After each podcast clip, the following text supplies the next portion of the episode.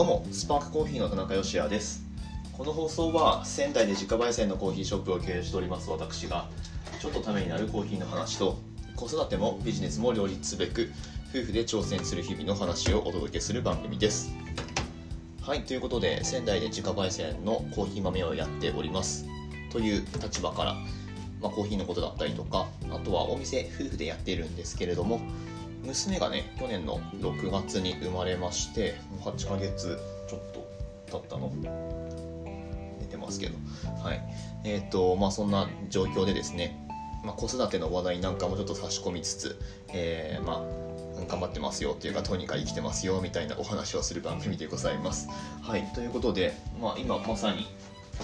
まあ、子育て的なことをやりながら配信をしてるんですけれどもえー、っとちょっとミルクを準備しながら。でなんだろうゆっくり収録する時間も多分ないんだけどないんだけど収録はしたいっていうね。はいあのまあそんな感じで毎日配信をしてるんですがちょっとねお聞き苦しいところが今日はあると思いますけれどもそんな感じでお届けしたいなと思っております。あれですねなんかあの生地僕が毎日配信してるんでそのなんか旦那さんがすごい子育て頑張ってますねみたいに思われてる方もしかするといるかもしれないですけれども全然そんなことないですからね。どうやったって負担がかかるのは妻の方だしあの本当にいつもありがとうと思ってるんですけれども別にこれ妻が聞いてるから喋ってるわけではなく本当に言ってますけどだからあれですねそのお母さんの配信者さんってすごく少ないしそういった意味で、まあ、音声配信で有名になったワーママハルさんってボイシーでいらっしゃいますけれども、まあ、彼女の貴重価値、えーと、希少価値みたいなものって、えー、すごくあったんじゃないかなと思います、うん、で、まあ、音声だったらこういうふうにながらで配信できますよとはいうものの、まあ、やっぱり難しいと思います、うん、で合う合わないあるし音声配信って。はい。なのでまあ何が言いたいかっていうと本当に世の中のお母さんすごいなっていう、えー、ことです。はいすいません。すっごい雑音が今入ってたと思うんですけれども これあのあれですね。電気ケトルでお湯を沸かしてた音ですね。なんかジャーってボコボコみたいな音がしてると思うんですけれども。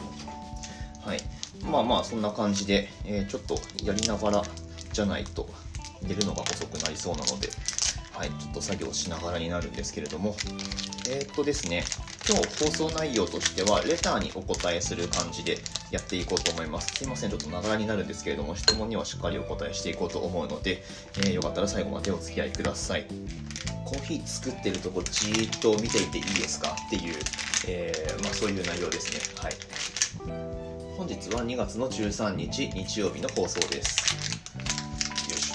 これ結構普通のボイスメモだと雑音が入るんですね。なんか、えしボイシーの収録アプリとかだと、そのノイズキャンセリングが結構いい感じに機能してるみたいな話を聞いたことがあるんですけれども、はい、僕、ボイシーパーソナリティじゃないので、えっと、どうにかこのボイスメモで頑張るしかないんですけれども、はい、やっていきましょう。えっと、じゃあまず、レターをスタンド FM の方でいただいてましたのでそちら読み上げからやっていきましょうかね。ちょっと待ってくださいね。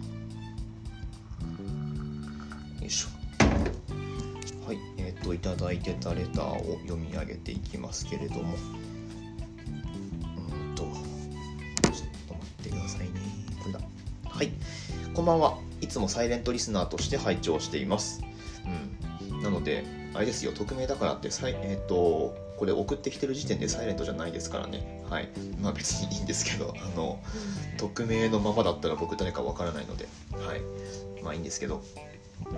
えー、質問なのですが私はカフェなどでエスプレッソビバレッジえー、かっこ正しい言い方じゃなかったらすみません。いや、むしろなんかすごく的確です。はい。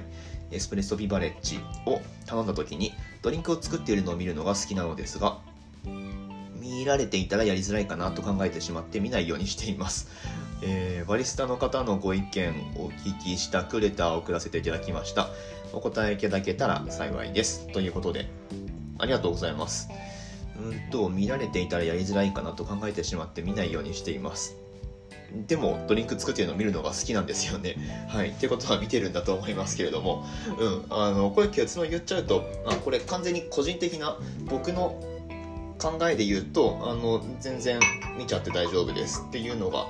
簡潔なお答えにはなるんですけれどもやっぱりそこはお店のデザインというか、うんまあ、コンセプトと言ってもいいかもしれないしそのお店の姿勢っていうのが結構現れてると思うので、うん。まあ、それはカウンターのデザインだったりとか、えーと、あとは何だろうな、まあ、接客のその、うんと、言葉の使い方だったりとか、まあ、いろいろあると思うんですけれども、うん。まあ、お店によりけりだとは思いますが、まあ、例えばその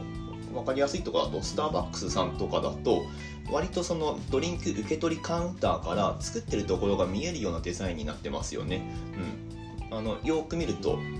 よく見るとっていうか普通にちょっと高くはなってますけどでもミルクをスチームするところとかミルク注ぎ入れるところとかはあれはあえて見えるようなデザインになってるんだと思いますなのでそういった意味でうんとまあデザイン上そういう風になってるので全然それは見てむしろ見てもらって、えー、そこに価値を感じてもらうみたいな、まあ、そういうデザインとも言えるわけですけど。うちのお店の場合だとどうかっていうとごめんなさいちょっとうるさいですね。よいしょ。うちのお店の場合だとどうかっていうとそううちも見えるデザインにあえてしています。うん、特にドリップコーヒーを入れるカウンターの作りっていうのはちょっと変わっていてあの通常だとお客さんのところに何て言えばいいかなあの段差がついていてで手元は、まあ、見えないような作りになってることが多いんですよ、まあ、それって別に手元隠してなんかこう、えー、変なもの入れてるとかっていう話ではなくって単純にあれですね安全性の問題ですね。うん。なんかこうガタって倒しちゃったりして向こう側にこうして、えー、コーヒーがいっちゃわないようにとか、まあ、そういうことを、え、考慮されてるんだとも思うんですけれどもまあそこは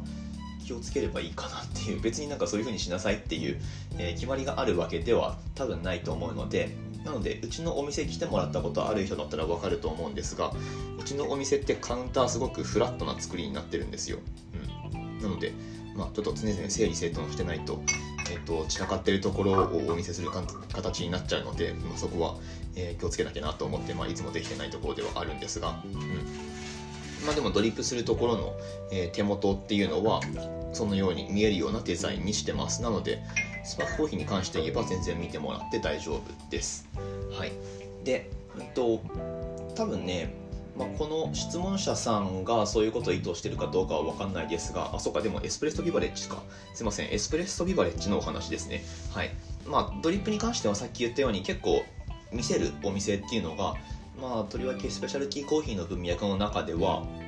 大半なんだと思います。うん、なんかお店の作り的にその奥のキッチンでドリップして持ってきましたみたいなお店って多分あんまりもはやないと思うんですね。うんまあ、それは、えっ、ー、と多分スペシャルティーコーヒーの上位の概念を反映してるものだと思うんですけれども、うん、まあそれちゃんと意識してやってる、えー、ところがどれだけあるのか分かんないですがまあまあでもそのいわゆるハンドクラフトですよ、うん、ちゃんと人の手で品質って保ってるし、うん。まあ、それによって品質を上げてるしみたいなことをアピールするために、まあ、ちゃんとハンドドリップ丁寧にやってますよみたいなのが見えるようないわば劇場型のそのカウンターの作りっていうのになってると思うんですがすいません。今日はエスプレッソのお話ですね。エスプレッソビバレッジを作ってるところを見たいってことに関して言えば、まあ、これに関しても、うんと、カウンターのデザインっていうのがまず大きく影響します。で今その僕らみたいになってくくっていいのかちょっと分かんないですけどまあでもスペシャルティーコーヒーのお店ってことにするとあとはコーヒースタンドとかっていう業態のところだと大概はお客さんがいる側にエスプレッソマシンの背中が向いている配置になっていると思います。はい。まあこれなんでかっていうとちょっと諸説あると思うし実際どうなのかって確かなところは僕すいません。正直わかんないんですけどまあでもおそらくそのテイクアウトドリンクを作って提供する。でプラスレジもそのバリスタ1人がやるみたいなオペレーションを作る時にその方が都合がいいからなんだと思います。うん。そのつまり奥側のカウンターの奥側にマシンがあった場合にお客さんに背中を向けて作業をするってことになるとちょっとやっぱりタイムロスがあると思うんですよね。うん、でまあ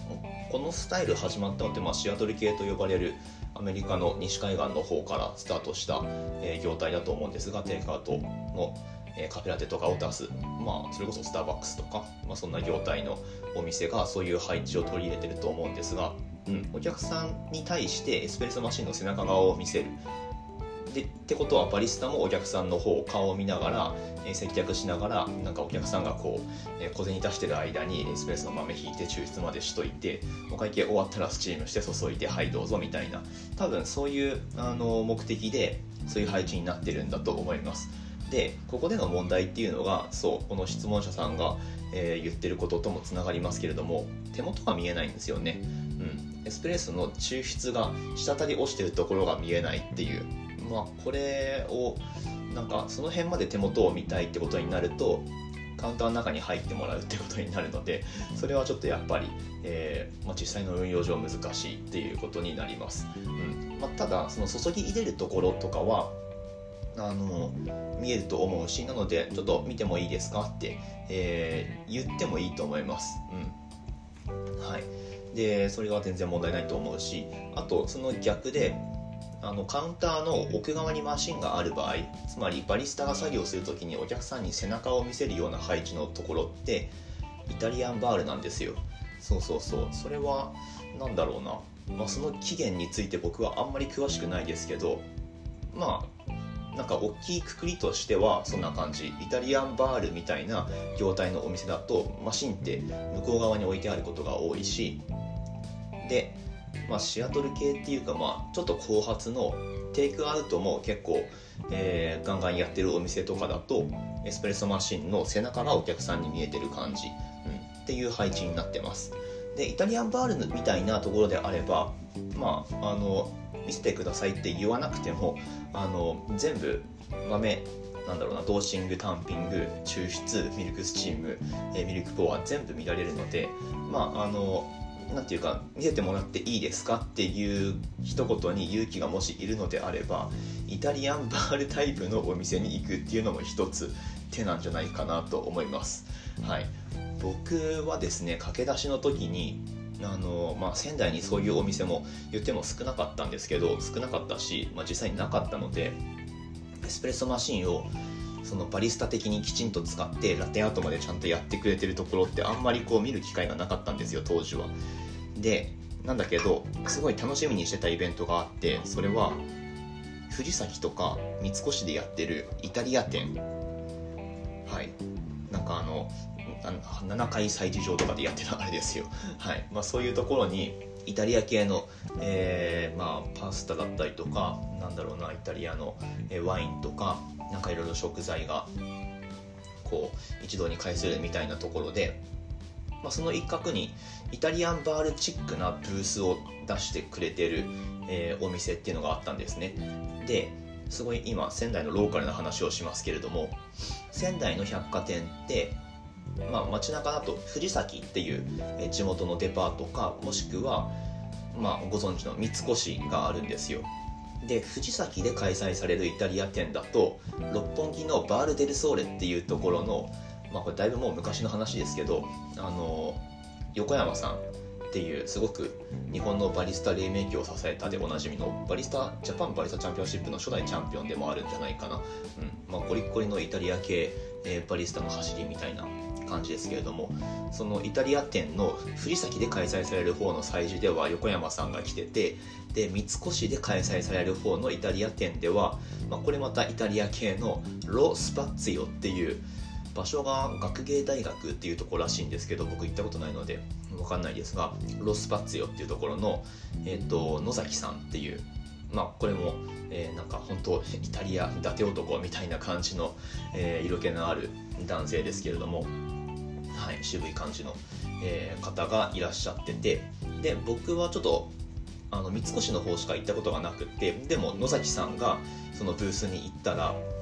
チンバリっていうね、あのこれまた、ね、イタリアらしいエスプレッソマシンがあるんですけどチンバリを操ってでデザインカプチーノとかを作ってるんですよ。まあもちろん年に1回ぐらいしかないので、ね、それを楽しみにイタリア店に行ったりねしてたんですけれども。はい。まあ何の話でしたっけ？まあそうそうそうあのそういうところに行けば、まあ、イタリアンバール的なところに行けばあの別に見せてくださいって言わなくてもでこう目線そらしたりとかしなくてももう目の前でやってくれるっていうのが前提の業態なので、うん、まあそういう楽しみはありますよね。うん。はい。まあそんなわけでえっ、ー、となんだろうご質問の回答としてはちょっともう一回そのレターに戻りますけどえっ、と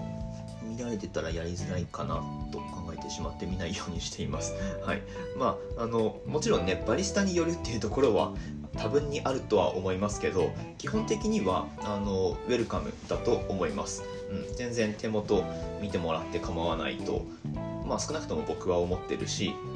うん。で、もしなんかこう、そういうのが、えっと、見てもいいですかっていう一言入れたりコミュニケーションを取ったりする必要があるのが、えー、もしはばかられるのであればもともとなんか見せる前提の業態に行って楽しむっていうのもありだと思います。イタリアンバールとかね、うん、そういうところだったら、え、全然ありだしあとは何だろうそのデザインカプチーノとかそのフリーポアラテアートのなんかすごい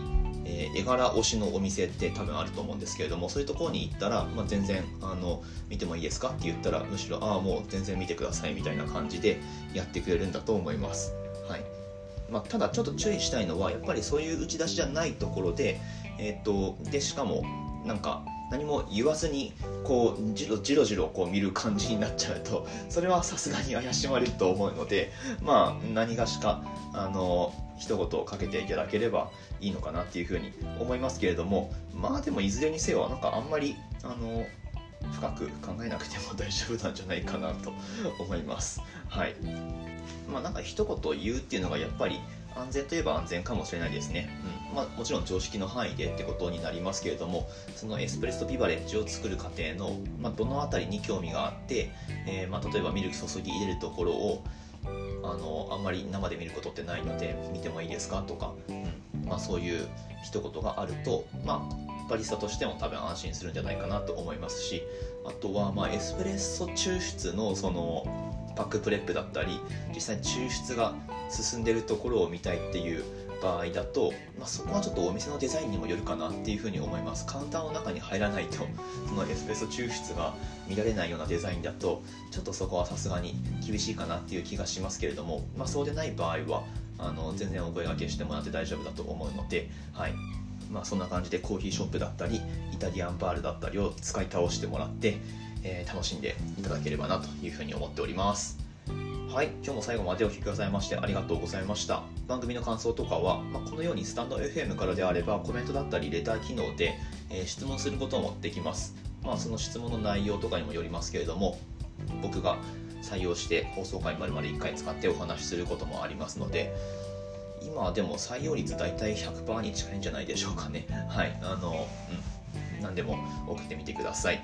はい、スパークコーヒーのオンラインストアは楽天市場に出店しております。放送の詳細欄にリンクが貼ってありますので、ぜひぜひ覗いてみてください。おすすめは、そうだ、バレンタインブレンドのおすすめをここで言うのをずっと忘れてたんですけれども、うん、まあ、お届けするのはバレンタイン後ってことになるかもしれないですが、チョコレートの相性抜群の、えー、ブレンドになってますんで、はい、まだ試してないっていう方はぜひオーダーを入れておいてください。ということで、明日の放送でまたお会いしましょう。美味しいコーヒーで一日が輝く。Good Coffee Sparks Your Day。スパークコーヒーの田中でした。ミルクがいい感じに冷めましたね。よし。